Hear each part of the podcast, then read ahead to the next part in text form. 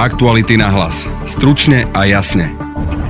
Aleksandr Lukašenko sa tento týždeň ujal funkcie prezidenta, ale tajne a len v blízkom kruhu. V čase, keď sa odohrávala, tak v tých televíziách, od ktorých sa očakávalo, že to bude, budú vysielať, bežali vlastne ruské seriály. To je len na dokreslenie toho, že jednoducho ten režim sa naozaj snažil do poslednej chvíle minimalizovať úniky. Ako na to zareagovali Bielorusi? Budete počuť reportérku redakcie Aktuality.sk Stanislavu Harkotovú. Videli sme ich včera sa vyhlasovať za prezidenta. V uliciach ľudia si, si dávali na hlavy koruny. Prečo sa tak Aleksandr Lukašenko silno drží moci? Sme presvedčení, že je proste lídrom, on nemá a nie je schopný sebareflexie, čiže jednoducho on nie je schopný si predstaviť nejakú inú situáciu, v ktorej by on existoval. A kto rozhodne o jeho konci? Pýtali sme sa na to Alexandra Dulebu zo Slovenskej spoločnosti pre zahraničnú politiku. Podľa mňa Rusi si len kupujú čas, pretože ani im už tento líder vlastne nevyhovuje. Stále nie je jasné, čo bude s novelou o potratoch. Vyzerá to ale tak, že časť koalície za ňu nebude hlasovať. Budete počuť Andrea Stančíka z Olano. No ja si myslím, že to podporí aj klub LSNS, určitá časť poslancov zo Smeru. Počúvate podcast Aktuality na hlas. Moje meno je Denisa Hopková.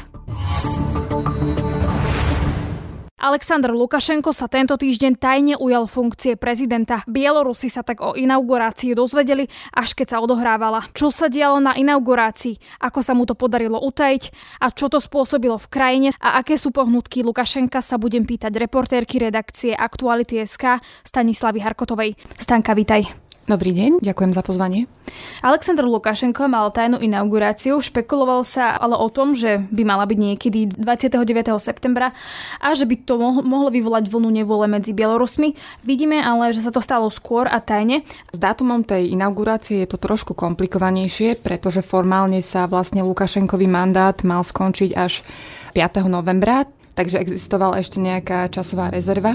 Keď sa vlastne začali pýtať na to, že teda či už je známy možný termín inaugurácie, tak najčastejšie zaznievalo, že prebehne do dvoch mesiacov od volieb. To znamená, že ten hraničný termín bol do 9. oktobra nakoniec. Potom sociálne siete začali akoby špekulovať o tom, že predsa len to bude asi skôr a ako si spomínala, tak sa začal objavovať práve ten dátum 29. september. Ale v stredu sa stalo to, že vlastne Palác nezávislosti, v ktorom sa tá inaugurácia nakoniec aj odohrala, obkolesila armáda a ten priestor v jeho okolí vlastne v úvodzovkách vyčistila policia, respektíve odklonila dopravu. Mnoho ľudí sa vlastne to, čo sa deje, to vtipilo počas cesty napríklad v hromadnej doprave, keď cestovali do práce a jednoducho videli, hej, že, že teda policia zastavila premávku na konkrétnych úsekoch a pochopiteľne už vtedy sa novinári začali zaujímať o to, že čo sa vlastne deje. No a pýtali sa rôznych poslancov, pýtali sa ale veľvyslancov a tí opakovane hovorili, že nevedia, že kedy je vôbec dátum inaugurácie, že nemajú ani pozvánku Niektorým novinárom dokonca tvrdili, že ide o nácvik inaugurácie. Lenže potom sa zrazu na tej ceste, ktorá vedie vlastne k tomu palácu nezávislosti, objavila prezidentská limuzína a o niekoľko minút neskôr sa už akoby potvrdilo, že Lukašenko zložil sľub pretože tá štátna agentúra vlastne oficiálne oznámila, že teda Lukašenko sa ujal funkcie prezidenta. Ako vyzerali tie inaugurácie predtým, keď Lukašenko to nemusel viac menej urobiť tajne? Bola v niečom iná tá inaugurácia? My ju napríklad poznáme, alebo pamätáme si ju pri prezidentke Zuzane Že to bolo veľmi slávnostné, ona sa prechádzala mestom a ľudia sa s ňou rozprávali a zdravili. Toto asi v tomto prípade by len tak ľahko nešlo. Tá inaugurácia prezidentov je vo všeobecnosti vždy taká nejaká slávnosť, na ktorú sa pozývajú rôzni hostia aj zo zahraničia. Vysiela sa to povedzme v televízii, aj v prípade Bieloruska sa očakávalo, že, že minimálne bude zaradená do vysielania štátnych televízií. Pre zaujímavosť poviem, že vlastne v čase, keď sa odohrávala, tak v tých televíziách, od ktorých sa očakávalo, že to bude, budú vysielať, bežali vlastne ruské seriály. To je len na dokreslenie toho, že jednoducho ten režim sa naozaj snažil do poslednej chvíle minimalizovať úniky, respektíve to, aby vlastne preniklo na verejnosť, že, že Lukašenko zloží sľub. Ako prebiehala tá inaugurácia, čo Aleksandr Lukašenko hovoril na tej inaugurácii? A kto sa jej vlastne zúčastnil teda? Hovorí sa o tom, že bolo pozvaných niekoľko stoviek hostí. Sú to vlastne ľudia najmä z toho najbližšieho okolia prezidenta, rôzni vysokí úradníci, silovici, Krátka predstavitelia režimu, ale hovorilo sa aj o tom, že tam boli proste prítomní rôzni predstavitelia kultúry, športu. No a vlastne to základné posolstvo z jeho prejavu znie vlastne, že Bielorusko zabranilo ďalšej v odzovkách farebnej revolúcii.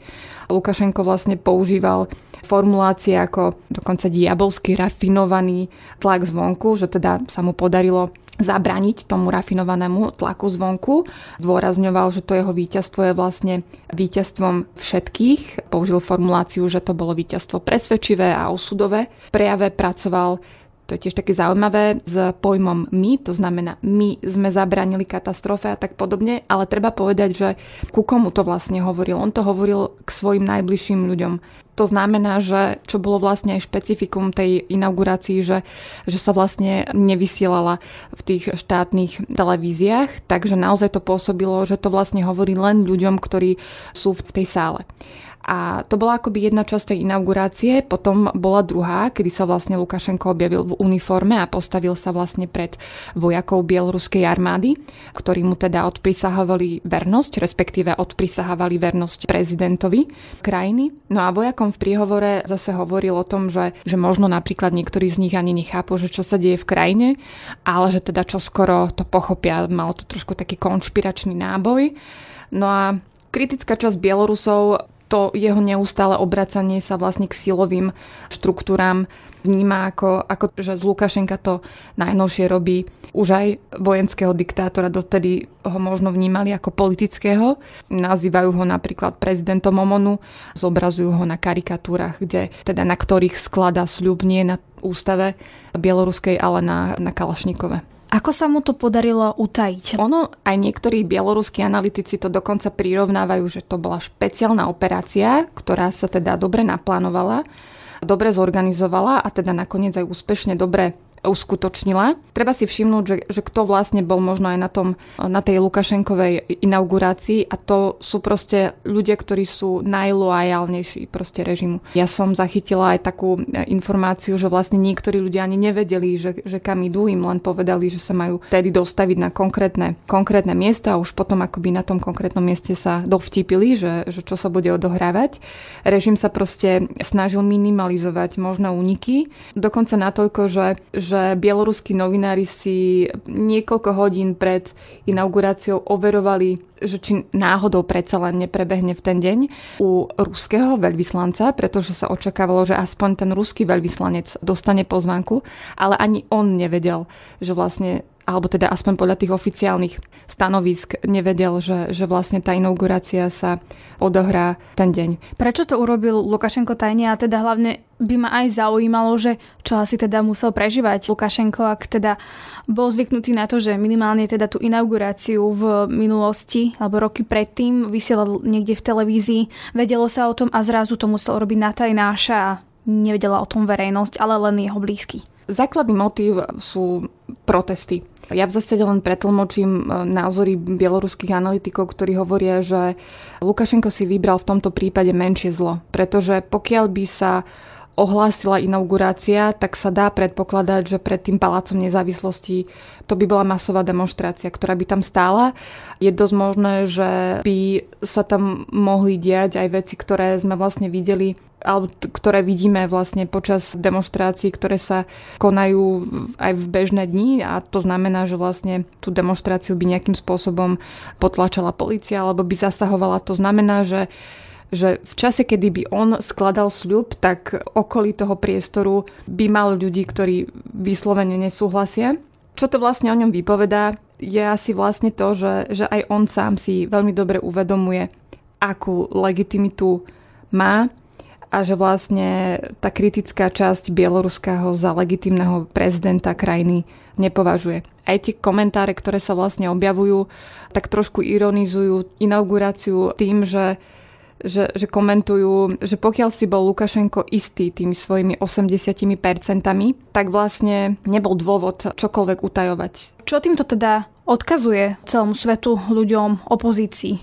On odkazuje v zásade to, že nikam nemieni odísť, že je presvedčený o tom svojom práve na tú prezidentskú stoličku, čo vlastne trošku vypovedá možno aj o tej jeho povahe, že vlastne naozaj 25 rokov žil v tej predstave, že že je schváľovaný prezident, ktorý vlastne môže všetko a, a teraz v zásade sa opakuje to isté, že, že on je vlastne presvedčený o tom, že on má právo na ten post. Tí, ktorí to tak komentujú, trošku možno aj kriticky hovoria, že, že Lukašenko žije možno v takej nejakej svojej bubline, že nerozumie tomu, že čo sa vôbec odohráva že nemá akoby ani schopnosť vlastne že pochopiť, že čo vlastne sa mu tá spoločnosť snaží akoby povedať. Z, z tých jeho vyjadrení ale vidíme, že on sa cíti ukriúdene. Keď sa prihovára teda či už silovíkom, alebo skrátka má nejaký verejný, verejný prijav, tak tam vidíte, že on sa akoby stavia do pozície, že on vlastne zachránil krajinu pred nejakým nešťastím, že, že on si nemohol dovoliť proste akože opustiť tých Bielorusov a nechať ich prepadnúť cez nejakú palubu. Takže to je ako keby to, čo on proste zdôrazňuje, že, že on sám seba vníma v nejakej mesianistickej polohe. Ako reagovali teda Bielorusi, keď sa dozvedeli, že sa Lukašenko ujal stoličky tajne? Čo nasledovalo? Videli sme tie protesty, tie demonstrácie týždne predtým. Viem si predstaviť, že toto vedelo teda Bielorusov veľmi nahnevať. Určite. Oni tak trošku rátali, že sa to jedného dňa stane, skôr či neskôr. Pochopiteľne zareagovali na to protestami, tie sa odohrávali potom vlastne večer po tej inaugurácii. Neboli také úplne masové, hoci teda známy kanál Nexta zvolával ľudí do ulic, ale vyšlo len len, no v úvodzovkách len, niekoľko tisíc ľudí. Hoď teda ja si myslím, že pokiaľ by tá inaugurácia bola vopred ohlásená, tak to by boli proste masové demonstrácie. V stredu sme teda videli opäť ľudí v uliciach. V Mínsku sa napríklad demonstrácie rozháňali vodnými delami, ale aj slzotvorným plynom. Ja som zachytila videá, na ktorých vidieť, ako napríklad omonovci búchajú obuškami po autách. Alebo je teraz také veľmi známe video, kde vlastne jeden z tých demonstrantov uteká pred políciou a zachráni ho taxikár, pretože on vlastne v tej rýchlosti naskočí do taxíku a taxikár s ním vlastne ujde pred policiou. Dokonca v Mínsku sa stretli akoby tie dva tábory, jeden za Lukašenka, druhý proti Lukašenkovi. Dve vlastne akoby sprievody kráčali proti sebe a čakalo sa, že teda čo sa vlastne stane, ale úplne pekne akoby popri sebe prešli, každý si volal tie svoje heslá, každý mal tie svoje vlajky, takže akoby aj to hovorí o nejakej kultúrnosti tej, tých Bielorusov. Napríklad tie včerajšie demonstrácie sprevádzali aj také pomerne humorné situácie, pretože ľudia tú Lukašenkovú samou inauguráciu alebo inauguráciu teda berú tak aj s, s takým akoby nadhľadom a vlastne videli sme ich včera sa vyhlasovať za prezidenta. V uliciach ľudia si, si dávali na hlavy koruny. Takže vlastne aj toto je reakcia vlastne bieloruskej spoločnosti. Jednak ukazovať, že s tou inauguráciou nesúhlasia a na druhej strane možno trošku ukazovať, že je to tak trošku aj predmet spoločenského výsmechu. Ty si teda spomínala, že do tých ulic možno nevyšla až taká masa, veľká masa ľudí, ako by, aká by možno vyšla, ak by teda sa tak mm-hmm. oficiálne inauguroval Lukašenko. Mňa zaujíma, že tá masa, ktorá chodí pravidelne do tých ulic, že či je to, že opakujúce sa masa ľudí, alebo že či pribúdajú aj noví ľudia či sa to nejakým spôsobom teda rozširuje, alebo je to práve, že postupne je to čoraz menej a menej. Počtami dá sa povedať, že tie demonstrácie sú menej početné, alebo teda sú slabšie, aj keď teda porovnávať, že v jeden deň vyjde 200 tisíc a v druhý deň 150 tisíc, tak je to také, že, že stále sú to masové demonstrácie ale v Bielorusku si vlastne za, za tie týždne už vytvorili akoby systém, akým protestujú. My vidíme vlastne počas týždňa vždy sú nejaké malé akcie, sú to aj také kultúrne akcie, pretože dajme tomu, že na nich participujú umelci. Zachytila som napríklad to, že existujú také akoby susedské stretnutia, to znamená, že susedia si vo dvore urobia povedzme nejaký piknik alebo večeru a spoločne sa tam zídu. Takže toto sa akoby odohráva cez týždeň a potom vlastne v sobotu už je tradičný ženský pochod, kedy vlastne do ulic vychádzajú bieloruské ženy a zase v nedelu je ten taký že najmasovejší pochod, kedy vlastne vychádzajú do ulic všetci a vždy to má v sebe nejaký odkaz. Na čele krajiny ho nechce časť Bielorusov a tiež sveta, rovnako aj opozícia, no napriek tomu sa tajne inauguroval a zatiaľ tu vyzerá tak, že nikam neodchádza. Prečo sa niekto tak silno drží moci a nevie sa jej vzdať? Pýtala som sa na to Alexandra Dulebu zo Slovenskej spoločnosti pre zahraničnú politiku. Vypočujte si s ním rozhovor. Hovoríme to otázka pre psychiatra, nie pre politologa, ale jednoducho moja odpoveď bude asi takáto, že jednoducho je to človek, ktorý jednoducho nevie si predstaviť, že by mal žiť odrazu nejak inak, že by proste sa mali zmeniť jeho životné pomery.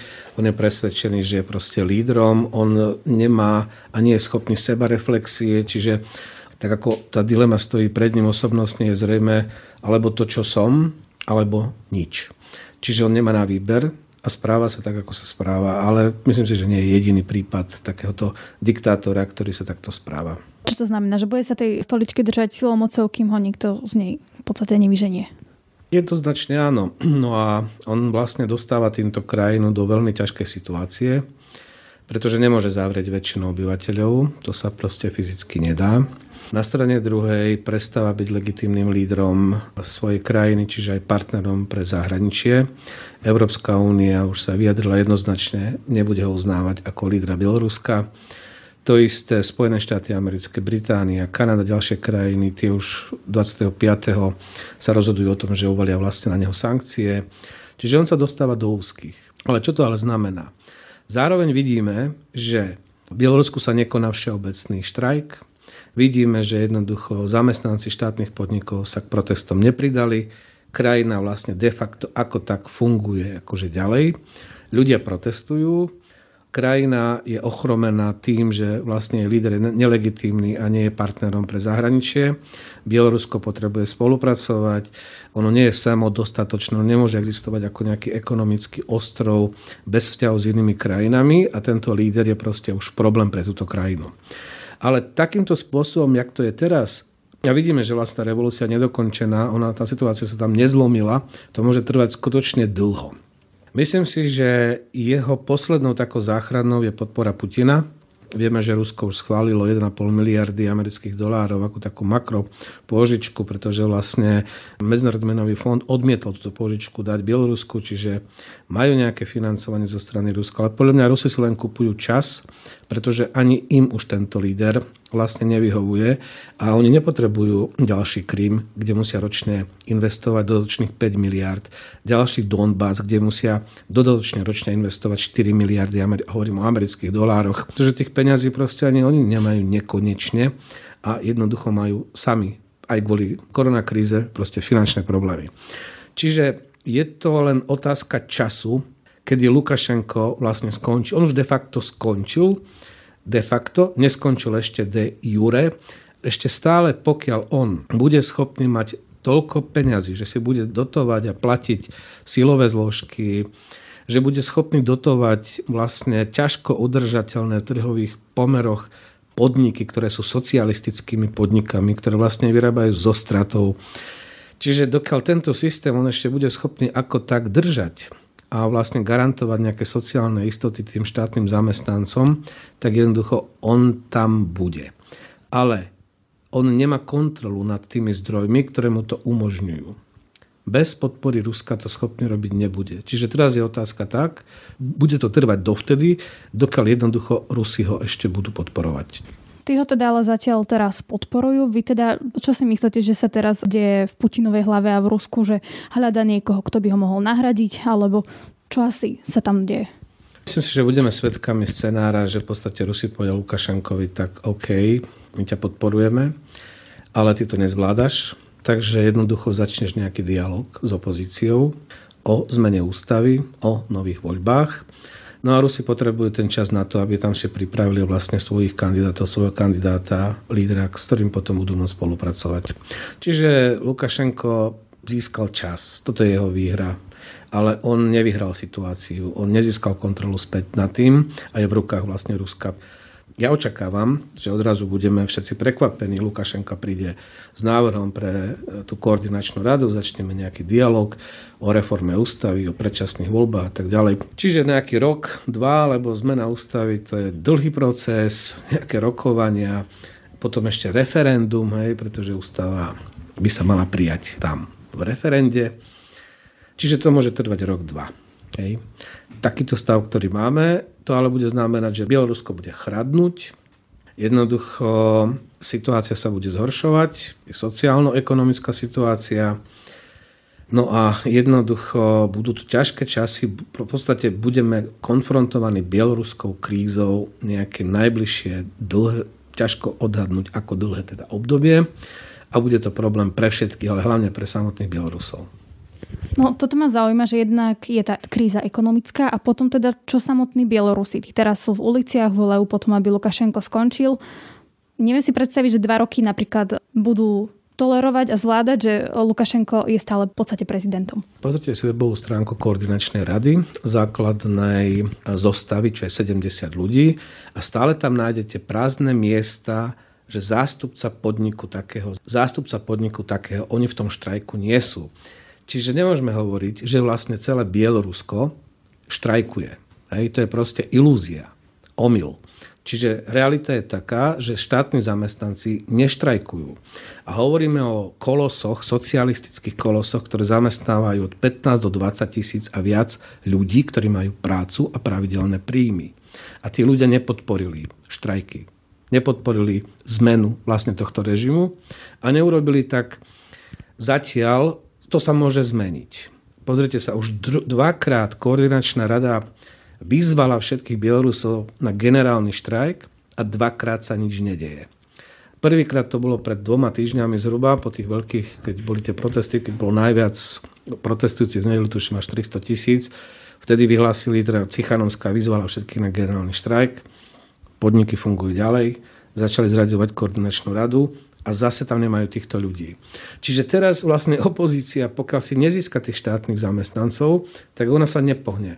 Ona nemôže získať iniciatívu, aby jednoducho získala návrh nad Lukašenkom.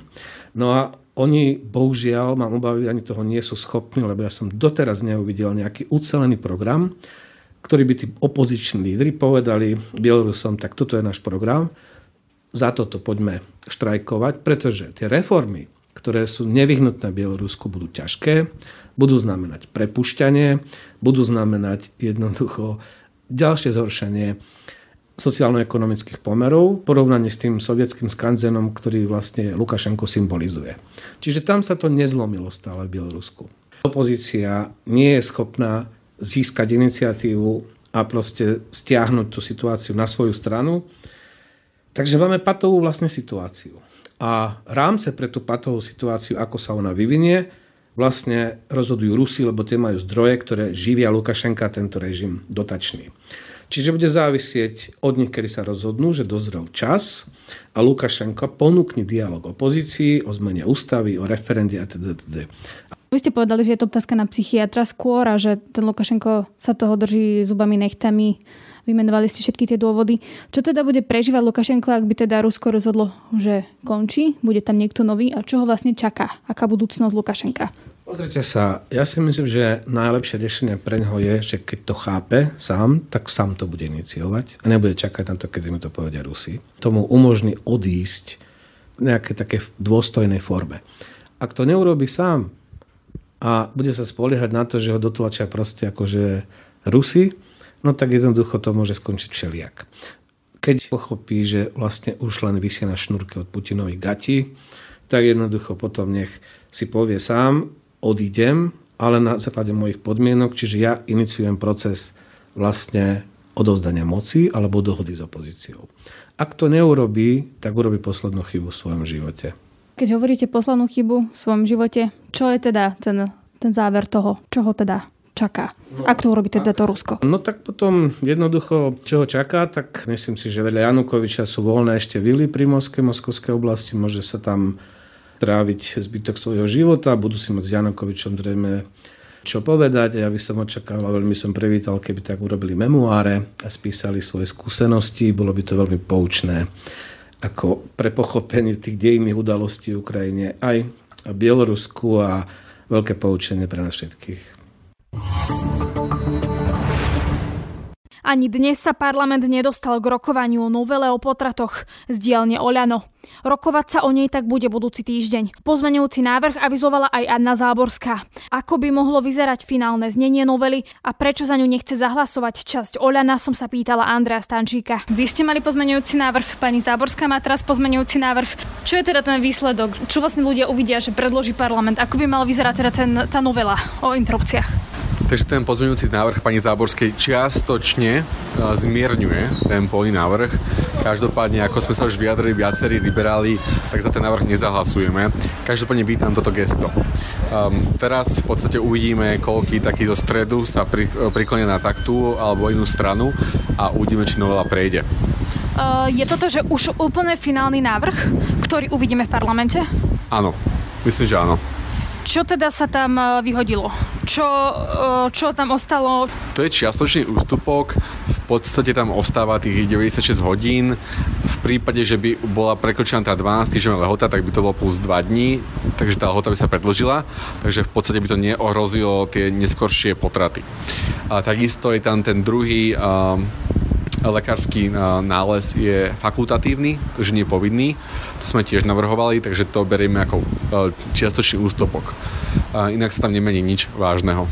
Vy teda hovoríte, že nezahlasujete za to. Koľky ste z Olano, ktorí za to nebudete hlasovať? My sme to 16 vydali tú tlačovú správu, takže 16 a potom, či sa nejakí ďalší pridajú, to je na ich slobode. My v tomto máme absolútnu slobodu v týchto kultúrno-etických otázkach. Tam nás nikto do ničoho netlačí. Čiže nevyvolá to nejaký konflikt eh, v Olano medzi nejakými liberálmi a konzervatívcami? Už od úplného začiatku, keď sa tá kandidátka predstavovala, tak sa hovorilo, hovorilo, že tam sú aj liberáli, aj konzervatívci, aj veriaci, aj ateisti. Takže my tu máme také, také zastúpené mnohé názory a nás skutočne spája 90% tém a to je boj proti korupcii, boj za očistu Slovenska a hlavne reformy, ktoré potrebujeme. A tie kultúrno-etické, tam sa možno nezhodneme, ale toto nie je, prečo sme tu. Vy teda za to nezahlasujete. Čo vám tam teda konkrétne prekáža? Ja som sa vyjadril už predtým, že ja vítam akúkoľvek pomoc ženám, či už finančnú alebo um, pomoc utelné tehotenstvo a tak ďalej. Ale som proti akýmkoľvek obmedzeniam. Takže napríklad zbytočné predlžovanie lehoty a povinný lekársky posudok a tieto veci. Takže nevyhovuje tá úprava taká, ako teraz je. Prečo sa to teda vôbec rieši, ak napríklad aj vám to vyhovuje, ako to je, aj, aj tie štúdie hovoria, že tie interrupcie nestúpajú napríklad? Ja som toho názoru tiež, že to nie je žiadny akutný problém. Každopádne treba pochopiť, že aj pani Záborská, aj pán Vašečka, tak je to ich agenda. Aj kvôli tomu sú v parlamente, majú podporu voličov, takže pre nich je to relevantná téma a dlhodobo bojujú proti potratom. Skončí podľa vás úplne otázka o interrupciách týmto návrhom pani Záborskej a už sa v to nebude pokračovať? to je dobrá otázka. Takú kryštálovú gulu nemám, ale myslím si, že toto hlasovanie ukáže, ako je ten parlament nastavený a ja si myslím, že žiadnymi radikálnymi obmedzeniami určite už nepôjdeme a určite by ani neprešli. A ešte v koalícii teda je na tom, aká zhoda, vy teda v Olano ste tí 16, ktorým to, ktorí nezahlasujú a zvyšok koalície na to teda reaguje ako? SAS je určite proti, tá predpokladám, že budú hlasovať proti Amblok. Za ľudí budú podľa mňa pol na pol, skôr proti ako za a sme rodina bude za. Čiže by to mohlo prejsť teda s podporou jedine z opozície? Áno, ja si myslím, že to podporí aj klub LSNS, um, určitá časť poslancov zo Smeru. To je z dnešného podcastu všetko. Vypočuť si nás môžete cez Spotify a ďalšie podcastové aplikácie. Ak radi počúvate naše podcasty, môžete nás podporiť cez službu Aktuality.sk+. Na dnešnom podcaste spolupracovala Tatiana Škultétiová a Stanislava Harkotová. Pekný zvyšok dňa a tiež pekný víkend želá Denisa Hopková. Aktuality na hlas. Stručne a jasne.